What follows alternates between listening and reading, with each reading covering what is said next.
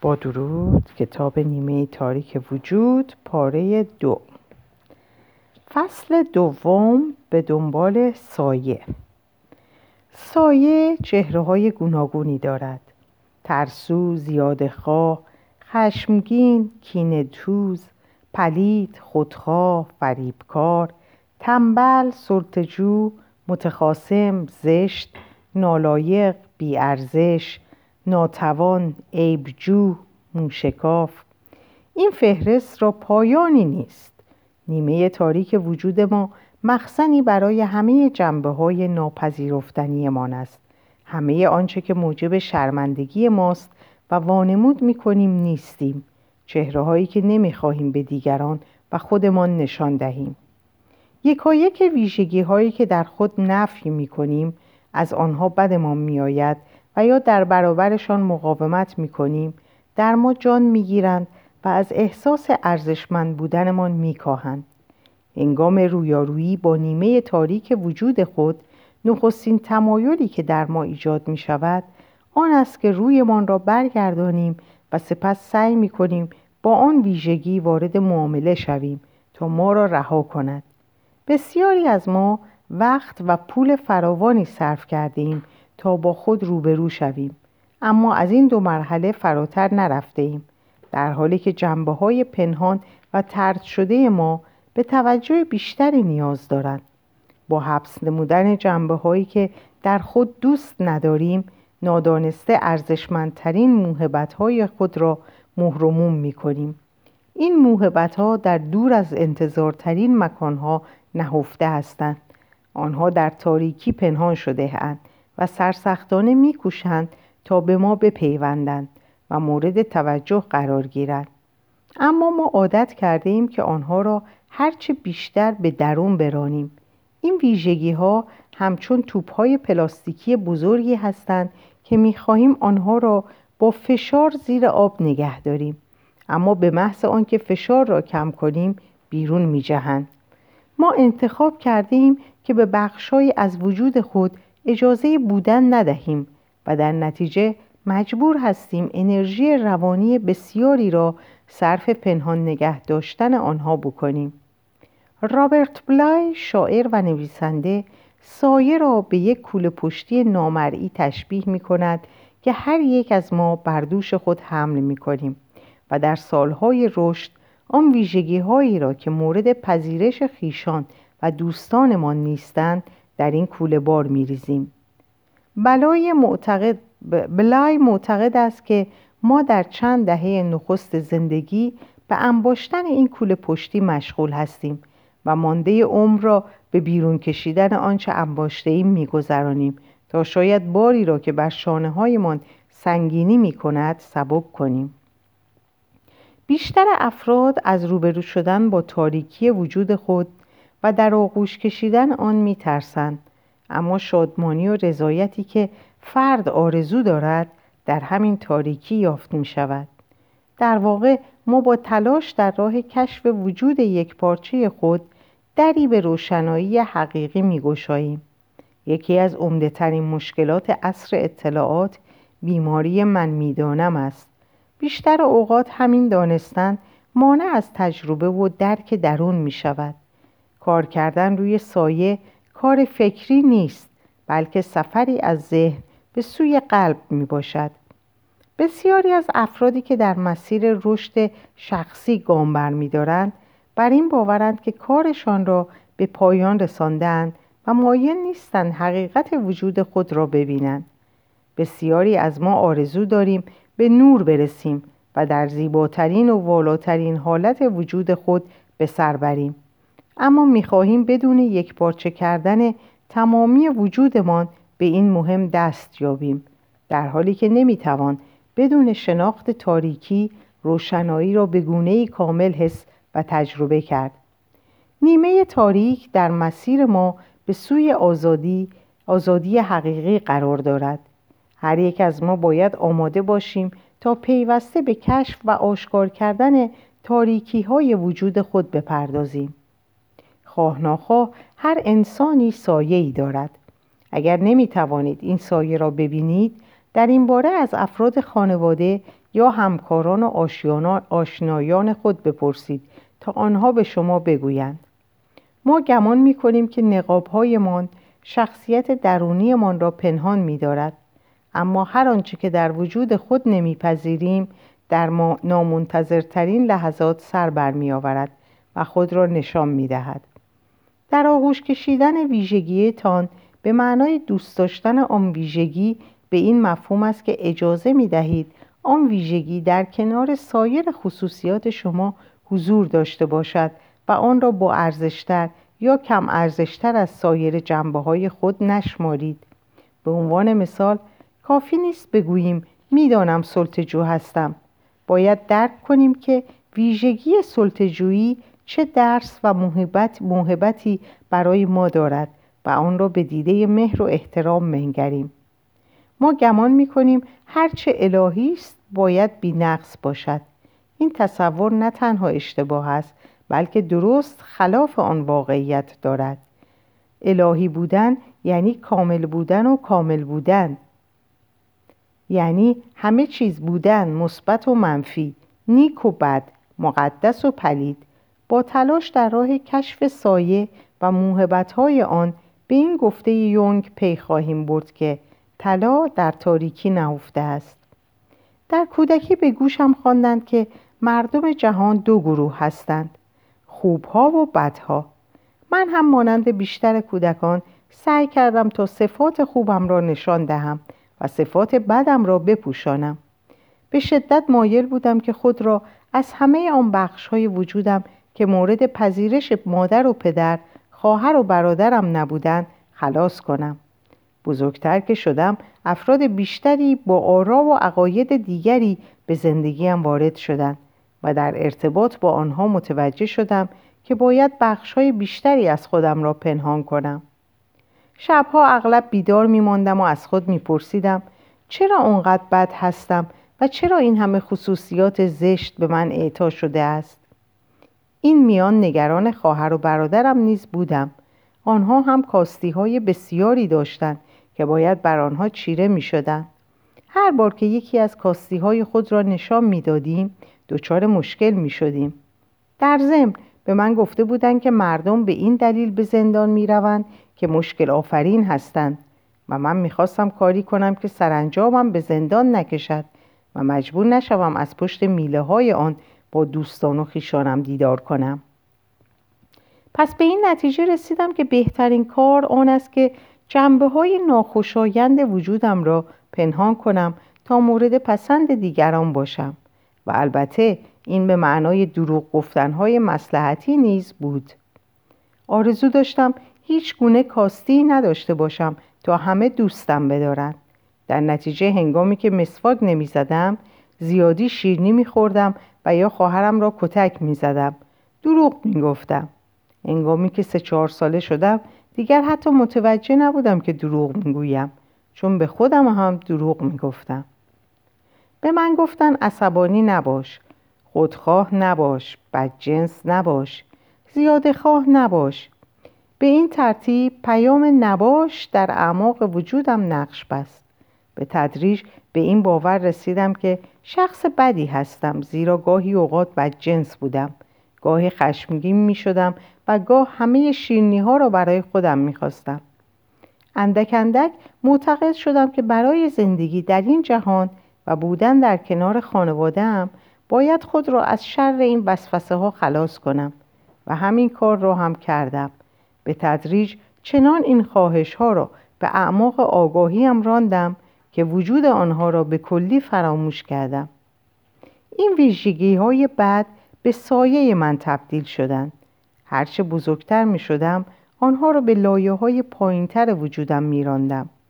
به سنین نوجوانی که رسیدم آنقدر خودم را بسته بودم که بیشباهت به یک بمب ساعتی متحرک نبودم و هر لحظه امکان داشت در برخورد با هر که سر راه هم قرار می گرفت منفجر شوم. من در کنار این به اصطلاح ویژگی های بد همه حالات مثبتی را که نقطه مقابل آنها بودند نیز در خود دفن کرده بودم. برای نمونه آنقدر وقت صرف پنهان نمودن زشتی خودم می کردم که به هیچ وجه نمی دانستم زیباییم را ببینم و یا هیچگاه نمی توانستم از بخشندگی خود احساس لذت کنم.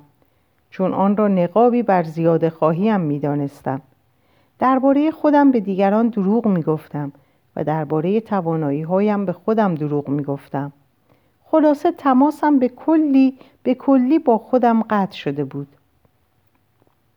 از آنجا که سخت تلاش کرده بودم تا خودم را بپوشانم هیچ طاقت کسانی را نداشتم که کاستی هایشان را آشکار می کردن. کم حوصله و خوردبین شده بودم. در نظر من جهان جای وحشتناکی بود. که در آن هیچ کس به اندازه کافی خوب نبود و همه دچار مشکل بودند. باور داشتم که مسائل من ناشی از آن است که در خانواده نامناسبی به دنیا آمدم. دوستانم نامناسب هستند. چهره و اندام نامناسبی دارم. در شهر نامناسبی زندگی می کنم و به مدرسه نامناسبی می روم. حقیقتا با تمامی وجودم ایمان داشتم که شرایط بیرونی دلیل نهایی خشم و نارضایتی من است. فکر می کردم اگر مطابق با شایستگیم در خانواده ثروتمند به دنیا آمده بودم در اروپا زندگی می کردم به مدرسه شبانه روزی خصوصی می رفتم لباس های شیک می پوشیدم و حساب بانکی کلانی داشتم. دنیای من درست می شد و همه مشکلاتم ناپدید می گشتن. من در دام بسیار متعارف اگر افتاده بودم. اگر این چیز آنگونه بود همه چیز درست می شد و من خوشبخت می شدم اما این توهم چندان طول نکشید و در پایان خیال بافی ها با بدترین کابوس زندگیم روبرو شدم. متوجه شدم که فقط همان هستم که هستم. فردی لاغر دارای کاستی خشمگین و خودخواه از طبقه متوسط تا کنون 17 سال طول کشیده است تا بتوانم با آن کسی که هستم موجودی باهوش و زیبا و در عین حال دارای کاستی به صلح برسم و هنوز هم کارم را در این زمینه به پایان نرساندم. هدف از کار کردن بر سایه یک بارچه شدن و پایان دادن به درد و رنج است. پایان دادن به پنهان شدن از خود و در نتیجه پنهان شدن از دیگران. جامعه ما این توهم را گسترش می دهد که همه خوبی های زندگی فقط از آن افرادی است که هیچ گونه کاستی نداشته باشند. اما کم کم بسیاری از ما متوجه می شویم که کوشش برای بینقص بودن بهای گذافی در بردارد. سربخش قرار دادن انسان بینقص می تواند به تحلیل نیروی جسمانی، ذهنی، احساسی و معنوی ما منجر شود. من در این سالها با افراد خوب بسیاری کار کردم که از ناراحتی های گوناگون در رنج هستند. اعتیاد، افسردگی، بیخوابی و روابط ناموفق این افراد هیچگاه خشمگین نمی شوند. هیچگاه خود را مقدم نمی شمارند و حتی هیچگاه برای خود دعا نمی کنند. سرطان سراسر بدن برخی از آنها را گرفته است و نمی‌دانند علت آن علت آن است که همه رویاها خشمها و اندوهها و آرزوهای خود را در اعماق بدن و ذهنشان مدفون کردند. آنان این گونه تربیت شده اند که خود را در رتبه آخر قرار دهند چون آدمهای خوب چنین می کنند و دشوارترین کار برای چنین کسانی این است که خود را از این شیوه تربیتی آزاد نمایند و به وجود حقیقی خود پی ببرند. آنها سزاوار عشق بخشایش همدردی و همدلی خود هستند. آنها سزاوار این هستند که بتوانند خشم و خودخواهیشان را ابراز کنند. ما همه ویژگی های متضاد با یکدیگر را در درون خود داریم. ما دارای همه احساسات و وسوسه های انسانی هستیم. ما باید تمامی آنچه هستیم اعم از خوب و بد تاریک و روشن توانا و ناتوان درستکار و نادرست را آشکار کنیم. بپذیریم و در آغوش بگیریم. اگر شما معتقدید که ناتوان هستید پس باید به جستجوی ویژگی های متضاد آن بروید و توانایی خود را بیابید. اگر ترس بر شما حکم فرماست باید به درون خود رجوع کنید و شهامتتان را بازیابید. اگر مظلوم هستید باید ظالم درون خود را پیدا کنید. این حق طبیعی شماست که کامل باشید و همه چیز را در بر می‌گیرد. و فقط کافی است دیدگاه خود را دگرگون نمایید و قلبتان را باز و پذیرا کنید. هنگامی که بتوانید تاریکترین و پنهانترین ویژگی های, خود را با روی گشاده بپذیرید و بگویید من آن هستم آنگاه می توانید به, روش به روشنبینی حقیقی برسید. هنگامی می توانیم روشنایی را در برگیریم که بتوانیم به طور کامل تاریکی را در آغوش کشیم. شنیدم که می‌گویند کار بر سایه مبارزه از راه دل است. این کار ما را به جایگاه جدیدی در سطح آگاهی می‌برد. آنجایی که دل پذیرای کل وجود و کل بشریت است. در سمیناری که به تازگی برگزار کردم زنی گریه کنان از جا برخاست. او دچار رنج و درد شدیدی بود. آدری گفت که از بازگو کردن افکار وحشتناکش خجالت می کشد چون آنگاه همه می‌فهمند که او چه انسان بدی است. اما پس از گفتگوی طولانی سرانجام اعتراف کرد که از دخترش متنفر است. آنقدر ناراحت بود که صدایش به زحمت شنیده می‌شد. او با صدای آهسته بارها و بارها تکرار کرد. من از دخترم متنفرم. همه حاضرین به این زن خیره مانده بودند. برخی احساس همدردی می, کردند و برخی وحشت زده شده بودند. مدتی با آدری کار کردم و برای او توضیح دادم که داشتن احساس نفرت اشکالی ندارد. و او باید نفرتی را که نسبت به دخترش حس می کند بپذیرد. از حاضرین پرسیدم که چند نفر از آنها دارای فرزند هستند؟ تقریبا همه دستشان را بلند کردند از آنها خواستم تا چشمان خود را ببندند و تلاش کنند زمانی را به یاد آورند که نسبت به فرزندشان احساس نفرت کردند. همه دست کم یک مورد را به یاد آوردند. سپس از آنها خواستم بررسی کنند که این, این حس نفرت چه فایده ای برایشان داشته است. برخی گفتند خرد برخی گفتند عشق و سایرین گفتند رها کردن احساس سرکوب شده. همه دیدند که هیچ کنترلی بر این احساس ندارد. بعضی اوقات حتی هنگامی که نمی‌خواهیم نفرت میورزیم. آدری دید که در تجربه این, در تجربه این حس تنها نیست و در نتیجه به خود اجازه داد تا بدون پیشداوری احساس تنفر کند. من شرح دادم که همه ما به نفرت نیاز داریم تا بتوانیم عشق را بشناسیم و نفرت فقط هنگامی قدرت پیدا می کند که سرکوب یا نفی شود. از آدری پرسیدم فکر می‌کنی اگر به جای سرکوب احساس نفرتی را که داری در آغوش بگیری و تلاش کنی تا نکته مثبت آن را دریابی چه می شود؟ او سرش را پایین انداخته بود و هنوز شرمنده به نظر می رسید. برای آنکه منظورم را بیان کنم داستانی را تعریف کردم. یک روز دو پسر دوقلو با پدر بزرگ خود به گردش رفتند. آنها از میان درختان عبور کردند تا به طویله ای رسیدند. به محض که پسرها با پدر بزرگشان به درون طویله رفتند یکی از آنها شروع به قرولند کرد. پدر بزرگ بهتر زود از اینجا بریم. چه بوی پهنی میاد. او که پهن, پهن به کفشهاش تازه چسبیده بود خشمگین همانجا کنار در ایستاد. پدر بزرگ هنوز پاسخی نداده بود که نوه دیگرش را دید که با شادمانی درون آخرهای متعدد سرک می‌کشد از او پرسید دنبال چه میگردی از چی انقدر خوشحالی پسر گفت از این همه پهن معلومه که باید اسبی اینجا باشه اتاق در سکوتی فرو رفته بود و چهره آدری می درخشید. اکنون او موهبت نفرت را می‌دید. تغییر دیدگاه این امکان را به آدری داد که آن انرژی منفی را که سالها با خود حمل کرده بود رها کند آدری متوجه شد که احساس نفرتش در واقع نوعی مکانیسم دفاعی بود که حریم او را در برابر افرادی که دوست داشت حفظ می کرد. هرچند که این نفرت سبب درد و رنج فراوانی برای او شده بود اما همچنین کاتالیزوری برای سفر معنوی وی و انگیزه ای بود تا حقیقت درونی خود را بیابد پیشامدهای خوشتری در راه بود.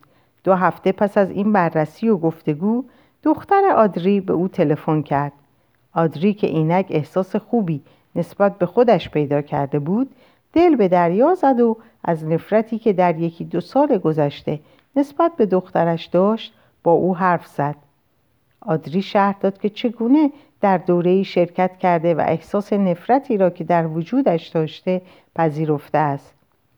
دختر آدری از سخنان مادرش به گریه افتاد. او مدتی طولانی گریه کرد و با این اشکها رنج پوچی و تمامی نفرتی را که نسبت به مادرش احساس کرده بود بیرون ریخت و در پایان از آدری خواست تا با هم نهار بخورند. آن روز آن دو کنار هم نشستند و سرانجام توانستند رابطه خاص مادر و فرزندی را احساس کنند. آنها به همدیگر قول دادند که از آن به بعد همواره احساسات خود را با هم در میان بگذارند تا دیگر هیچ خللی در رابطهشان ایجاد نشود اگر آدری شجاعانه تنفری را که حس می‌کرد بازگو نکرده بود این بهبود رابط... بهبود رابطه امکان نداشت آن اندازه احساس سرکوب, سرکوب گشته در این مادر و دختر گرد آمده بود که هر بار هنگام روبرو شدن با هم منفجر می شدن. لازم بود نفرت آنها ابراز و پذیرفته شود تا موهبت آن آشکار گردد. موهبت نفرت آدری عشق بود که رابطه تازه زیبا و صادقانه را به او و دخترش ارزانی داشت. هر یک از جنبه های ما دارای موهبتی است. هر احساس و خصوصیتی که داریم ما را به سوی روشنبینی و یگانگی رهنمون می‌سازد. تمامی ما سایه داریم که بخشی از واقعیت کل ماست. سایه ناکامی, هایمان را به ما نشان می دهد سایه عشق ورزیدن همدلی و بخشندگی را نه تنها نسبت به دیگران بلکه نسبت به خودمان نیز به ما می آموزد. ما با در آغوش کشیدن سایه بهبود میابیم اما فقط ویژگی های منفی تاریک و نفی نشده نیستند که به اعماق سایه راه پیدا می کنند بلکه سایه روشن نیز وجود دارد. ما توان قابلیت و اصالت خود را در سایه روشن وجودمان دفع کرده ایم بخش های تاریک ما فقط هنگامی تاریک هستند که سرکوب و پنهان شده باشند اما آنها که نور آگاهی را به آنها بتابانیم و موهبت های مقدسشان را بیابیم دگرگون می‌شویم. آزاد می‌شویم. من این دگرگونی را به وضوح در زنی خشن مقاوم و بیاعتنا که در یکی از دوره هایم شرکت کرده بود دیدم. او از آن دست افرادی بود که همیشه یک آدامس گوشه دهانش دارد و انگار بر پیشانیشان عبارت گورت را گم کن نقش بسته است. پم از همه چیز ایراد می گرفت اما با قاطعیت می گفت که در پذیرش سایهش هیچ مشکلی ندارد. او راست می گفت تاریکی او پناهگاهش بود. برای پم مهم نبود که او را خشمگین یا بدجنس بخوانند پم اینها را به حساب تعریف و تمجید میگذاشت. به همین دلیل هنگامی که به او گفتم تو چقدر دلنازکی؟ با انزجار و ناباوری شدیدی به من نگاه کرد و گفت من؟ دلنازک؟ هرگز؟ او به هیچ وجه نمی توانست خود را به صورت زنی نرم شیرین یا لطیف ببیند. ظاهرا پم را به حال خودش گذاشتم. اما مطمئن بودم که مطالب و تمرین های دوره را راه را به او نشان خواهد داد. همین هم شد. روز بعد پس از انجام مراقبه و حرکاتی که برای تخلیه هیجان انجام شد از چند نفر خواستم که به میان جمع بیایند تا سایرین آنها را در آغوش بگیرند. این نخستین باری بود که در دورم چنین کاری می کردیم برایم روشن بود که پم و چند نفر دیگر احساسات خود را سرکوب کردند و نیاز به مهر و محبت دارند. هنگامی که پم را در آغوش گرفتیم مقاومت خود را از دست داد و حق کنان به گریه افتاد. او به شدت گریه می‌کرد و زاری کنان مادرش را صدا می‌زد. ده نفر حاضر در کلاس دست کم یک ساعت به آرام کردن پم پرداختند و او تنهایی و رنج و اندوهی را که سالها در خودم باشته بود بیرون ریخت. هرچند به نظر می رسید که پم به این زودی ها آرام نمی گیرد اما به هر حال به آرامش رسید و به ما اجازه داد تا بی قید و شرط دوستش بداریم. پس از مدتی متوجه شدم که پم در کودکی رها شده و هرگز مادرش را ندیده بود. این زن که حتی عکسی از دوران کودکی خود نداشت چند سال پیش برای پیدا کردن مادرش کارگاه خصوصی استخدام کرده بود. سرانجام در پایان دوره پم توانست نرمی و ویژگی های دلنشین خود را در آغوش بگیرد. تحولی که در او پدید آمد برای همه شگفتآور بود. درست یک هفته پس از پایان دوره کارگاه خصوصی با پم تماس گرفت و نخستین عکس کودکی او را برایش فرستاد و دو هفته پس از آن مادرش را پیدا کرد. پم توانست برای نخستین بار با مادر خود صحبت کند.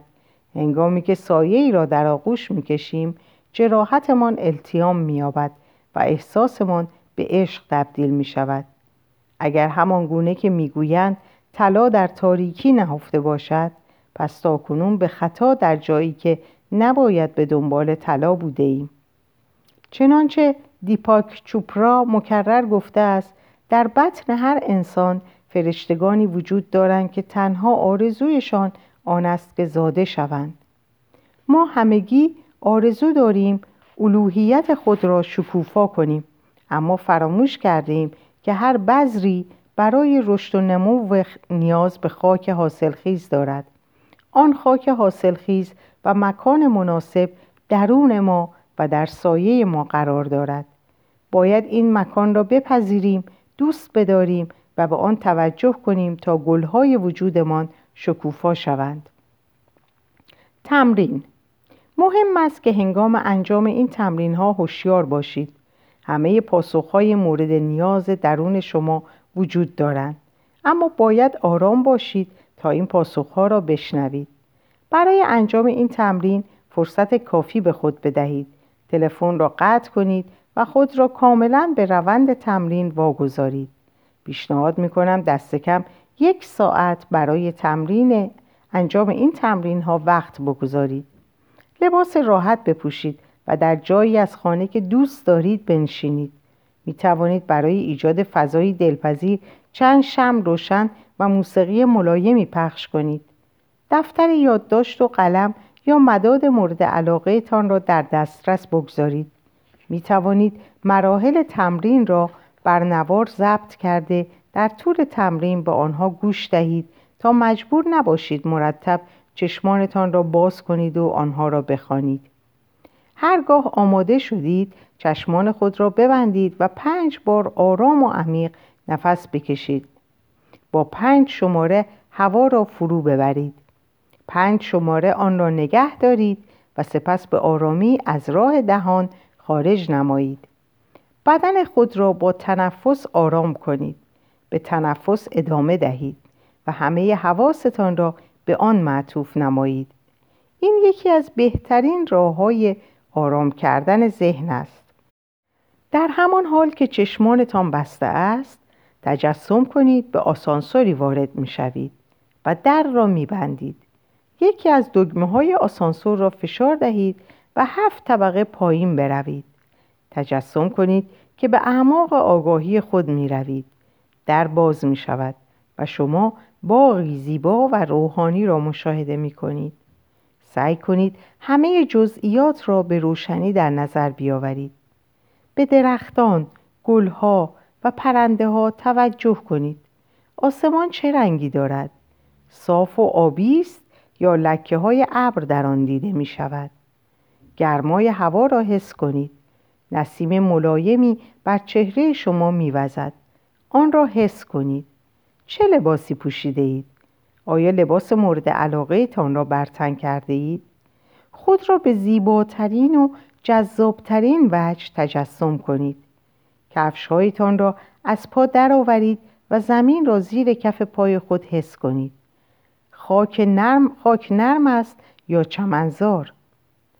خشک است یا مرتوب آیا جادهی سنگفرش یا مرمرین به چشم می‌خورد؟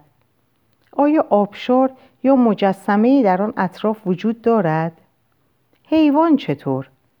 دقیقه به پیرامون خود نگاه کنید ببینید چه چیزهای دیگری در باغ وجود شما وجود دارد. پس از آنکه باغتان را آفریدید مکان مراقبه مقدسی را تجسم نمایید که در آنجا می توانید همه پاسخهایی را که می خواهید دریافت کنید. دقیقه مکان مقدس درونتان را بررسی کنید و قول بدهید که مرتب به آنجا سر بزنید. اینک توجه خود را بر تنفس معطوف کنید و پنج بار آرام و عمیق نفس بکشید. خود را به سطح هوشیاری آرام و عمیقتری ببرید. اکنون به این پرسش ها پاسخ بگویید. نخست به خود فرصت دهید تا ندای درونتان را بشنوید. پس از پاسخ به هر پرسش لحظه چشمانتان را باز کنید و پاسخها را در دفتر یادداشت بنویسید. بهترین روش آن است که هرچه را به فکرتان می‌رسد سریع یادداشت کنید. هیچ پاسخ درست یا غلط نیست. پس نگران آنچه می نویسید نباشید و بگذارید هر آنچه لازم است به این ترتیب پایدار احساس و ابراز شود. پس از پاسخ به پرسش نخستین چشمانتان را ببندید به باغتان بازگردید و در مکان مراقبه خود بنشینید. اینک دو بار آرام و عمیق نفس بکشید حالا پرسش بعدی را از خود بپرسید به همین ترتیب ادامه دهید و در این روند شتاب نکنید یک از چه چیزی از همه بیشتر می ترسم؟ دو چه جنبه هایی از زندگیم به دگرگونی نیاز دارند؟ سه با خواندن این کتاب می‌خواهم به چه نتیجهی برسم؟ چهار از همه بیشتر میترسم دیگران چه مطلبی را درباره من بفهمند؟ پنج از همه بیشتر میترسم چه مطلبی را درباره خود بفهمم؟ شش بزرگترین دروغی که تا کنون به خودم گفتم کدام است؟ هفت بزرگترین دروغی که تا کنون به دیگری گفتم کدام است؟ هشت چه مانعی مرا از انجام کارهایی که لازم است برای دگرگونی زندگی انجام دهم باز می دارد. پس از پایان این تمرین به خود فرصت دهید تا هرچه به فکرتان می‌رسد یادداشت کنید سپس دقیقه ای به شهامتی که برای انجام این تمرین نشان دادید و تلاشی که کردید بیاندیشید و از خود تقدیر کنید اکنون به فصل بعد بروید. در اینجا پایان این پاره رو اعلام می کنم و تا فصل بعدی پاره بعدی شما رو به خدا میسپارم و براتون روز شب خوبی آرزو دارم. خدا یار نگهدارتون باشه.